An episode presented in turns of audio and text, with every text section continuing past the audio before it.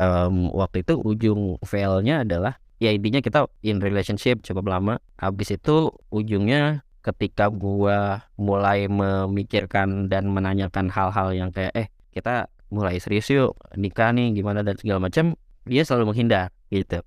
Ah, Uh, terus intinya sampai ada titik di mana kita ya udah sama-sama terbuka aja ya udah lu ada niatan ke sana nggak? Gitu kayak plan hidup lu kayak gimana dan segala macam yang intinya adalah dia nggak punya plan ke arah sana. Kalau bahasa yang gua tulis-tulis di eh, diary pada saat itu anjay adalah kayak gua nggak ada di rencana hidup dia dan dia nggak ada di rencana hidup gua waduh, dalam banget ya. Keren juga sih. Di episode sebelumnya. Ya karena narasumbernya Bang Iqbal nih pas banget karena gue ada keresahan soal self development dan juga soal pernikahan. Karena menurut apa yang gue baca nih dari sumber kebenaran Apa tuh? Yaitu Twitter. enggak enggak itu sebenarnya lebih ke sumber pertengkaran tuh Ada, ada. Misalnya di Twitter kan lu pasti pernah lihat nih thread yang kayak ada orang duduk di pesawat nih, dia duduknya di jendela, terus sampingnya ibu yang bawa anak, terus kayak ibu, ibunya minta kan, eh boleh nggak anak gua di situ? Dia pengen lihat awan, terus kayak orangnya kayak ah nggak usah biar anak lu tahu semua hal yang dia inginkan nggak bisa dia dapatkan kayak gitu kan. gue yakin yang ngomong kayak gitu tuh pasti jomblo, belum punya anak, belum punya anak karena kalau lu udah punya anak, meskipun lu nggak mau ngasih kursi lu nggak, lu nggak akan ngomong kayak gitu.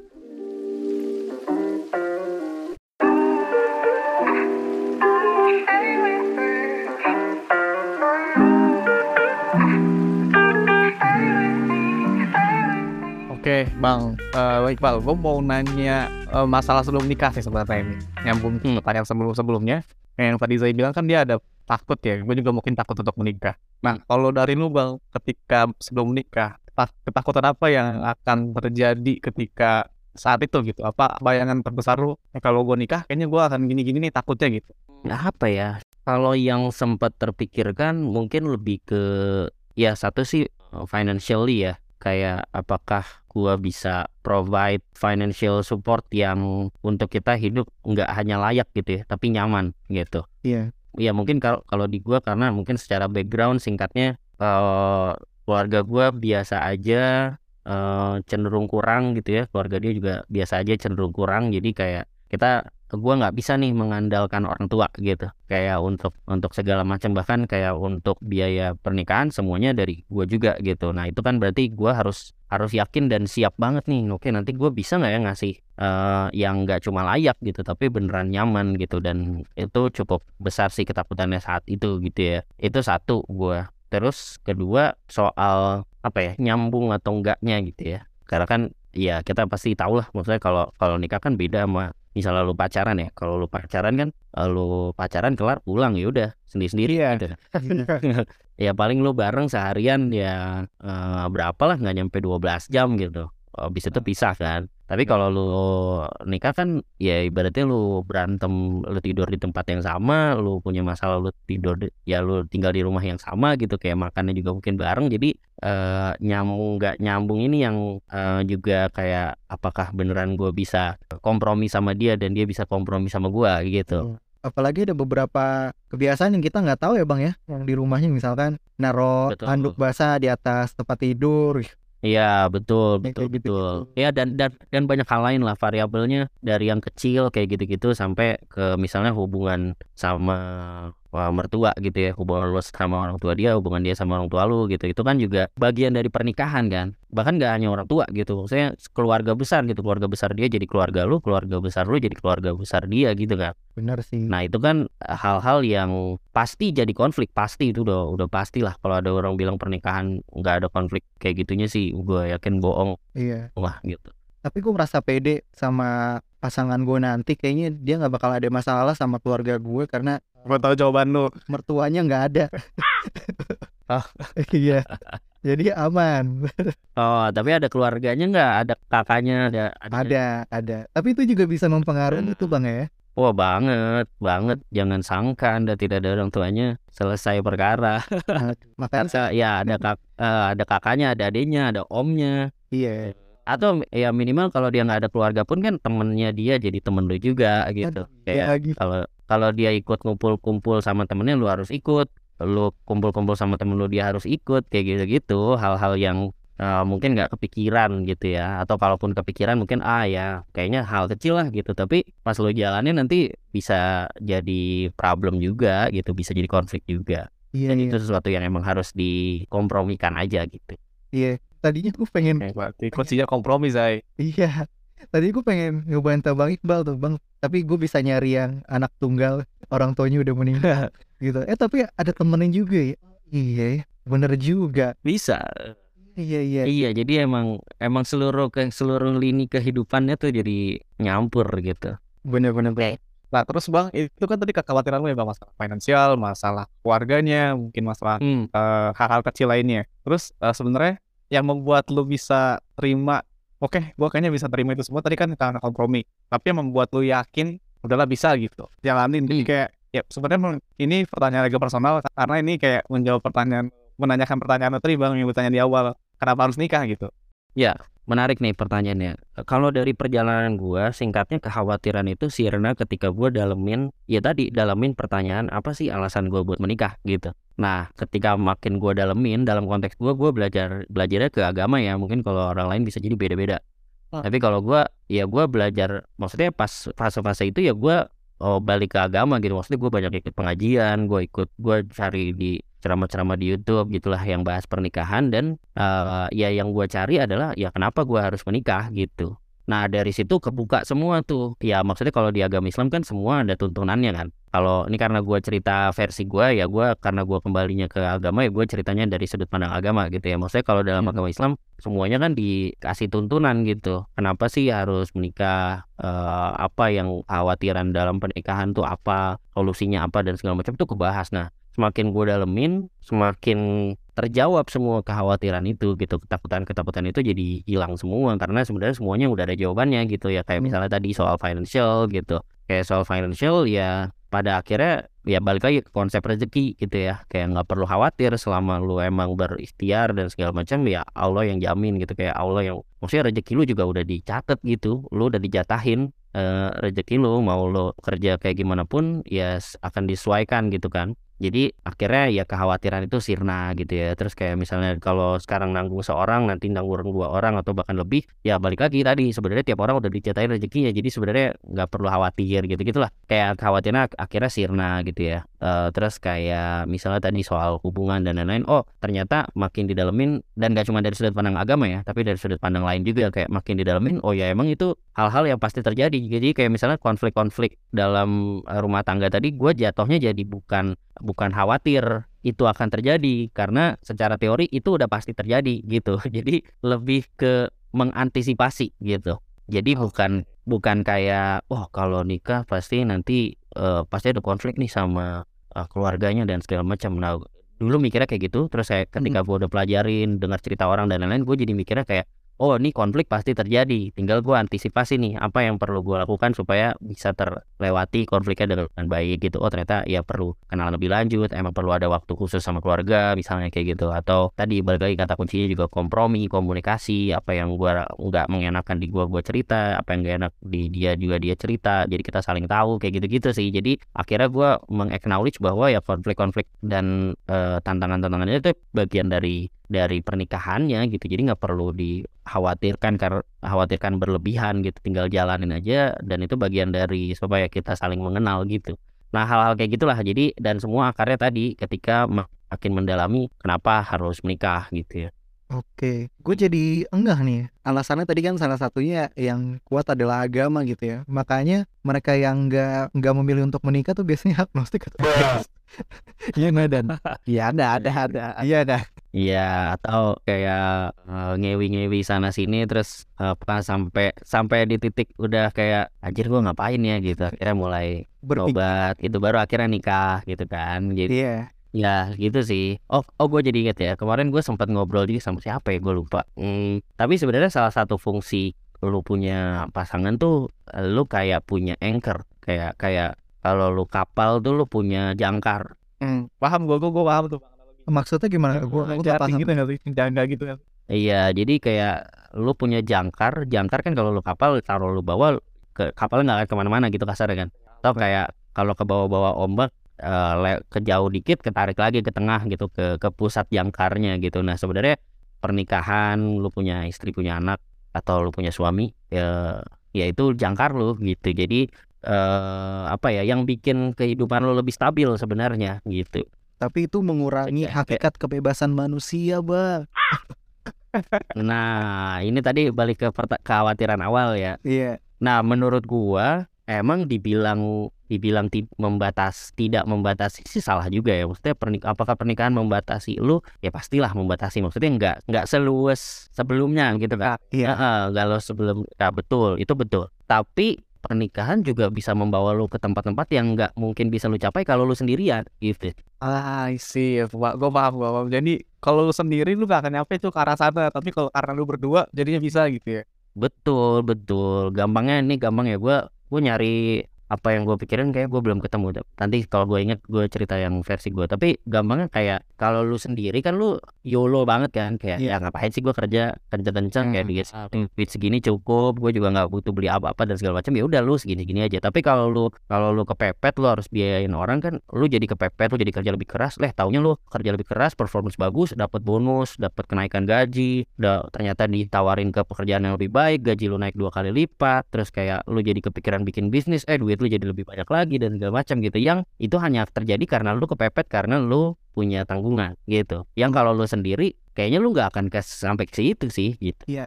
Eh, lu akan yo- yolo yolo santai santai aja gitu Makanya ada ada buku The Power of Kepepet tuh ya. Iya, betul. ya semacam itulah meskipun jangan juga kayak ya udahlah yang penting langsung nikah aja yang pepet nggak apa-apa. Kayak jangan juga gitu Balik- Itu mepet-mepetin diri namanya, Bang ya. Ya, iya itu geblek namanya. Kan ada tuh yang nyari yang apa wah cewek nggak mau diajak berjuang dari nol. Ya nggak mau lah nyet. Ya, di lodosi sama orang tuanya enak-enak. Nyampe ke lu suruh berjuang dari nol ya mana mau lah. Iya. tapi ya ya gitu sih gitu Iya. sih. Gua apa ya ya gua pribadi ngerasa kayak gitu sih secara umum ya. Gua mungkin belum bisa pinpoint spesifik case tadi tapi gua ngerasa ya banyak pintu-pintu kebuka ya karena karena gua menikah gitu. Saya ada peluang-peluang juga yang datangnya karena misalnya kenalan sama eh, kenalannya istri gua gitu misalnya. Eh, datangnya net dari network sana gitu ibaratnya kasarnya gitu ya. Ada juga yang tadi tuh kalau nggak karena kepepet ya mungkin gua nggak kerja sebagus ini dan akhirnya bisa achieve yang gua achieve sekarang gitu Oke. Nah, ini sebenarnya eh nyambung sih Bang sama pertanyaan gue nih selanjutnya soal Hmm. bertumbuh gitu. Em, memang sih kita di apa ya akan terbatasi gitu ya ketika kita menikah nanti. Tapi ada hal-hal yang mungkin kita cuma bisa dapetin kalau kita punya pasangan. Nah, eh, ada ada beberapa orang yang merasa bahwa eh gue nggak mau nikah karena tadi ya takut eh, dibatasin, takut dia nggak bertumbuh. Tapi ada juga orang yang justru pengen menikah karena dia merasa ingin bertumbuh gitu bersama pasangan. Nah, Ya. eh, kalau menurut lu itu mungkin gak sih dan kalau mungkin eh, mulainya gimana? Caranya, eh, stepnya akan seperti apa gitu? Apakah kita butuh pasangan yang satu visi atau justru kita perlu pasangan yang ambisius juga gitu? Atau gimana menurut lu? Hmm, ya, ya, ya, sangat mungkin, sangat mungkin. Eh dan sebenarnya ya benar yang lo bilang, emang harus punya visi. Tapi visi ini maksudnya bukan visi kayak aku bervisi untuk 10 tahun depan aku punya bisnis ini ini ini. Terus kamu juga punya visi eh, punya bisnis juga segala bukan ya. Tapi lebih menurut gua lebih ke eh, yang penting value hidup lu sama. Value hidup lu dan apa yang lu value di dalam hidup tuh sama gitu. Kalau value hidup ini maksudnya kayak kayak misalnya eh, apa ya kita itu mencari ketenangan misalnya gitu ya ketenangan batin ketenangan batin itu lebih penting daripada uang misalnya nah itu kan value kan yang bisa jadi tiap keluarga beda-beda gitu. Nah tapi lu sama pasangan lu harus punya value yang sama gitu. Terus sama yang kedua apa yang apa yang lu value dalam hidup juga harus sama gitu. Harus satu frekuensi gitu. Kayak eh, yang lu value dalam hidup kayak misalnya ya kedekatan sama kehangatan sama keluarga misalnya itu itu sangat kalian nilai penting gitu. Ya berarti itu udah satu frekuensi tuh gitu. Jadi em, ya kalau bahasa di Islam yang sering orang dengar sekufu lah gitu kan gampangnya sekufu itu satu frekuensi lah gitu satu frekuensi itu termasuk kayak jangan sampai jomplang juga kayak di sinetron kan ada tuh orang-orang kayak yang jatuh cinta sama pembantu Iya. Iya, iya. Di drakor juga udah ada. hampir nah itu nggak sekufu dan udah hampir pasti pernikahannya kagak bener tuh kalau jalan karena banget ya. Timpang banget. Jadi sekufu itu secara ekonomi harus sekufu, secara value harus sekufu. Ini menurut gue ya.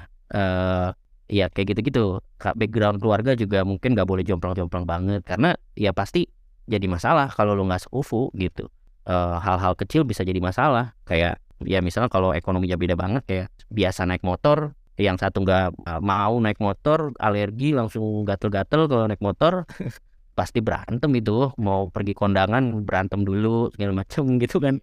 Em, lama-lama jadi konflik juga bisa cerai juga kayak gitu gitu lah nah, tapi balik ke pertanyaan lo tak hmm, balik ke Iya, pertanyaan agak gue potong ya bang. Tapi ya sebenarnya Tuh. mengatasi tadi yang misalnya mungkin kita satu, satu frekuensi. Ya mungkin memang ada gapnya agak besar. Hmm. Hmm. sebenarnya untuk gap itu apa bisa diatasi dengan apa toleransi tadi oh gue bisa mentoleransi di bagian ini nih gitu. Jadi kayak nggak apa-apa lah gue toleransi. Apakah itu bisa jadi kunci untuk tetap bisa bareng gitu?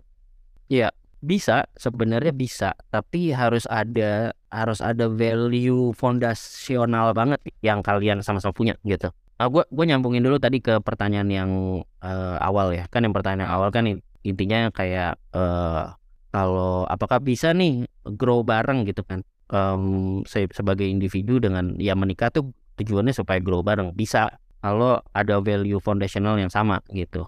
Jadi misalnya contoh ya ini contoh. Eh, value-nya sama-sama oke kita nih hidup untuk menjadi orang yang paling bermanfaat gitu. Supaya di akhirat bisa masuk surga bareng misalnya gitu kan.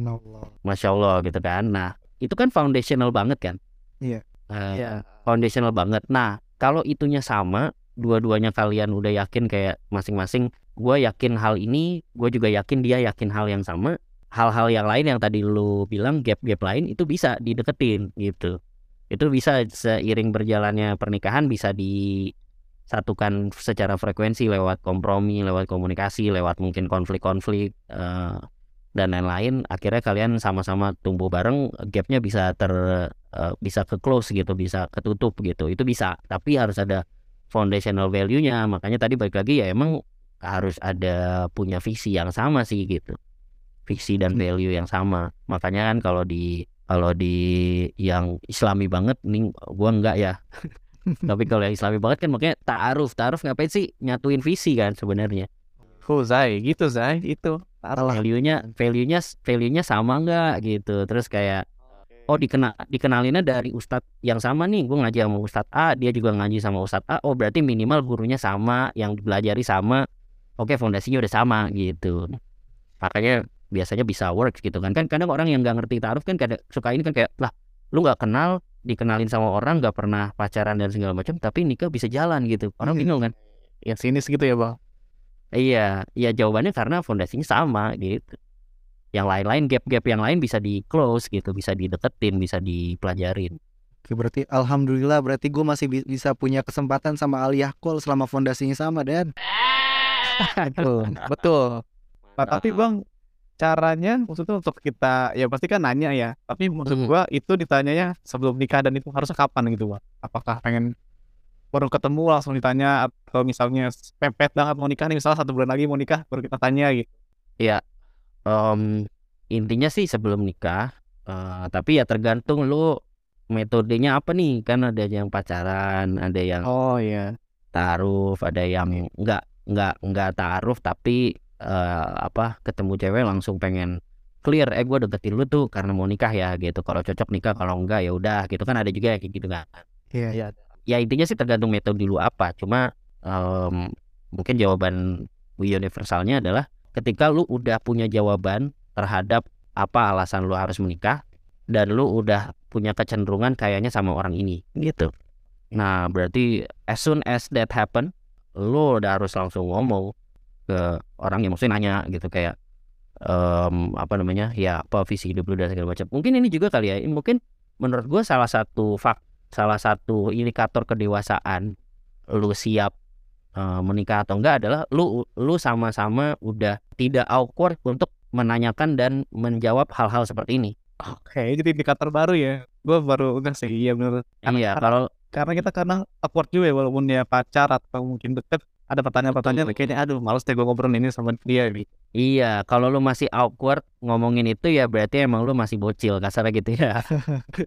Maksudnya lu belum siap nikah berarti gitu. Kalau eh, dan bisa jadi dia juga gitu. Bisa jadi lu siap, lu mau nanyain itu tapi dia masih kayak lu ngapain sih kita bahas-bahas ini? Oh ya berarti dia belum siap. Nah, kalau dia belum siap pertanyaan cabangannya adalah apakah lu mau nunggu dia siap atau ya lu nyari yang lain yang siap gitu Oke, iya, ya, gue paham, gue paham. Pada akhirnya memang gue mesti menanyakan diri gue ya, apakah tujuan nikah gue apa dan uh, apa persiapan gue dan segala macamnya termasuk pasangannya ya dan ya. yang sampai saat ini belum ada ya mungkin sambil ngirim-ngirim CV ya untuk taruh Iya. gua gua punya Iya. ya gua punya pengalaman ini fail, failed relationship. Oh, iya. Uh, em, waktu itu ujung ujung failnya adalah ya intinya kita in relationship lama cukup lama. Habis itu ujungnya ketika gua mulai memikirkan dan menanyakan hal-hal yang kayak eh kita mulai serius yuk mau nikah nih gimana dan segala macam dia selalu menghindar gitu Ah, dia selalu menghindar terus intinya sampai ada titik di mana kita ya udah sama-sama terbuka aja ya udah lu ada niatan ke sana nggak gitu kayak hi- plan hidup lu kayak gimana dan segala macam yang intinya adalah eh dia nggak ada dia nggak punya plan ke arah sana kalau bahasa yang gua tulis-tulis di eh, diary pada saat itu anjay adalah kayak gua nggak ada di rencana hidup dia dan dia nggak ada di rencana hidup gua waduh, dalam banget ya. Karena keren juga sih. Iya iya iya. Iya. Bener, tapi bener sih. Kadang kalau ngelihat, gue ngelihat teman-teman gue tuh ketika ditanya, lu mau memang sama dia pada akhirnya nikah, dan dia nggak bisa ngejawab itu. Dan gue rasa harusnya akan mudah ya memutuskan kalau misalkan kita udah tahu bahwa kita nggak bisa jawab itu gitu. Jadi apa yang mesti kita pertahanin lagi gitu. Betul. Iya bener. Yang bagian terakhir gue setuju banget. Kalau gue look back kayak anjing it's a very easy decision sebenarnya. ketika lo ketika lo ada in relationship tapi kayak nggak ketemu visinya, nggak ketemu value-nya, nggak ketemu dalam plan-nya, ya udah ngapain gitu. Eh, Iya. eh, tapi pada saat jalanin kalau lo masih ya masa-masa muda gitu ya, kayak pas jalanin kayak pusing banget kayak anjing ini gimana ya dan segala macam gitu. Padahal eh, ya tadi kalau emang udah nggak cocok, maksudnya nggak ya lu nggak ada di rencana hidup dia dia nggak ada di rencana hidup lo mau ngomongin rencana hidup bareng-bareng selalu nggak mau either lu nggak mau atau dia nggak mau lu menghindar untuk merencanakan itu atau ngomongin itu lalu menghindar untuk ngobrolin hal-hal yang serius kayak eh lu punya tanggungan apa financial lu gimana gaji lu berapa dan segala macam. Hal-hal yang intinya hal-hal dewasa lah gitu ya. Ngomongin hal-hal dewasa selalu dihindari ya berarti salah satu dari kalian belum siap dan ya udah gitu. Antara nunggu sama-sama siap atau ya cari yang siap gitu Oke oke, gue gue dapet semuanya eh, dari ngobrol-ngobrol sama lu ini bang. Dan gue simpulin, eh gue nggak mau eh, basa-basi, gue langsung kalau ngajak kenalan cewek nikah yuk, gue bilang gitu. Enggak gaya dong. Nggak gitu ya? WhatsApp. Lu berarti nggak nakal apa ya kencing gitu ngomongin dari tadi. Masuk kuping kanan, keluar keluar kuping kiri ya. Gua- tadi mau balik lagi sih bang masalah tadi yang saya tanya kan bisa kan saya ingat pertanyaannya bisa nggak sih eh, tumbuh bareng bersama pasangan terus gue jawab kan bisa tapi yang mungkin belum eh, gua dapat adalah sebenarnya indikatornya tuh bang jadi apa sih indikator untuk oh gua ada di jalan yang tepat loh untuk berkembang atau untuk bertumbuh bersama sama pasangan gua gitu bang ini situasinya lu udah nikah apa belum Ah udah nikah kata-kata kan udah nikah Oh, oke. Kalau udah nikah sih, iya. Kalau udah nikah ya menurut gue jadi jadi jadi tactical aja ya. Maksudnya udah masuk ke level teknis tuh. Kalau lu udah nikah ya lu mau grow-nya grow apa nih? Maksudnya definisi grow kita apa? Eh, financial income-nya revenue lah gitu ya. Kalau lu bisnis kan ibaratnya kayak eh finan- ya makanya tadi gue bilang kayak akhirnya kalau lu punya keluarga somehow lu akan jadi better better professional gitu ya. Kalau ya kalau gue better manager karena sebenarnya mirip-mirip gitu. Lu uh, punya target revenue misalnya gitu ya. Lu punya ngatur uh, revenue, keluarin expense, jadi profit gitu kan. Alokasi resource ke sini ke sini sini gitu. Pada akhirnya mirip-mirip. Nah, kalau tadi balik ke pertanyaan lu, um, ya mungkin indikatornya jadi lu define bareng-bareng. Oke, grow, kita mau grow bareng. Apa nih definisi grow kita bareng gitu? Apakah menaikkan financial income kita misalnya ke angka dua kali lipat dari hari ini selama satu tahun ke depan misalnya gitu atau uh, grow barengnya uh, kamu punya cita-cita S2 lagi oke apa yang bisa kita lakukan bareng supaya kamu beneran bisa S2 lagi? Oh berarti misalnya kalau nyari beasiswa susah, susah berarti harus ngumpulin duit untuk duit beasiswanya berarti aku kerja eh, 50% gajinya dialu- dialokasikan buat tabungan S2 kamu misalnya kayak gitu ya? Iya. Eh, ya jatuhnya perlu kalian define di level udah bisa kalian define di level teknis gitu karena yang foundational value-nya udah sama, udah nikah, udah ada ibaratnya udah ada satu di udah di satu kapal yang sama ya udah tentuin tujuan yang pengen kalian tuju bareng-bareng tuh ke mana dan dicapai dengan cara apa gitu itu malah lebih clear harusnya Iya benar. Apalagi kalau misalkan ada tujuan-tujuan yang sangat apa ya, yang sangat besar, misalkan punya rumah gitu ya, itu kan cukup apa ya? Kalau dalam ber- berkeluarga kayak gue lihat senior senior gue tuh, aduh gue mesti eh, ngencengin apa, ngencengin gesper gue nih atau ikat pinggang gue untuk bisa mencapai itu itu kan suatu yang kayaknya akan akan dinikmati ketika kita punya pasangan dan eh, saling ngedukung satu sama lain dan pengen bertumbuh jadi orang yang mau mencapai sesuatu gitu bareng-bareng ya. Iya, iya. Gua, gua malah sekarang malah mikir oh ternyata iya sebenarnya harus diomongin secara serius. Gue niat gue tadinya adalah ya gue nikmatin dulu masa-masa senengnya. Iya. Kan pas gue dengerin Bang Iqbal, iya ada benernya juga gitu. Ternyata harus diomongin tadi masalah foundation value. Terus kalau misalnya ternyata nggak sama atau belum ada ya pilihannya nunggu atau cari yang lain gitu. Iya, Gue baru kepikiran sekarang. benar-benar benar. Oke, makasih banyak Bang Iqbal atas insight-nya. sama-sama thank you Oke. Mungkin Nggak ada daging nih pasti saya. isinya daging semua ya. Daging semua ini. Nggak ada tetelan. Oh iya, eh, mungkin bagi Romana yang belum tahu nih eh, podcast lo sendiri atau mungkin sosial media lo, mungkin lo bisa kasih tahu Bang, bisa didengerin di mana dan bisa follow lo di mana? Ya ya ya kalau di sosmed di Instagram eh @iqbalhp terus eh, akun-akun yang lain juga sama. YouTube juga ada eh, Iqbal HP juga atau cari Iqbal Haryadi. Gue belakangan lagi banyak bikin video juga di YouTube. Selain itu gue kayaknya tahun depan akan lebih banyak di LinkedIn sih soal karir gitu-gitu ya. Eh gue mau ngembangin lebih banyak soal karir dan lain-lain di LinkedIn. Selain itu kalau podcast ya podcast subjektif bisa teman-teman cari di Spotify atau podcast player lain. Oke, sip. Thank you Bang Iqbal atas sharing-sharingnya dan bagi Romania ya, terima kasih buat yang udah dengerin dari awal sampai akhir. Jangan lupa untuk follow kita di mana dan Kita ada di Instagram, TikTok, dan juga YouTube. Ada di PO dan Romansa. Oke, dan juga kalau misalnya pengen kirim-kirim cerita, langsung aja kirim ke DM sosial media kita atau kirim ke email kita di mana? Ada di podromansa@gmail.com. Oke, thank you, makasih banyak buat Romania dan terima kasih udah dengerin. Jangan lupa untuk dengerin episode lainnya dan sampai jumpa di episode berikutnya. Bye. Bye. Thank you Bang Iqbal. Thank you. bye terima kasih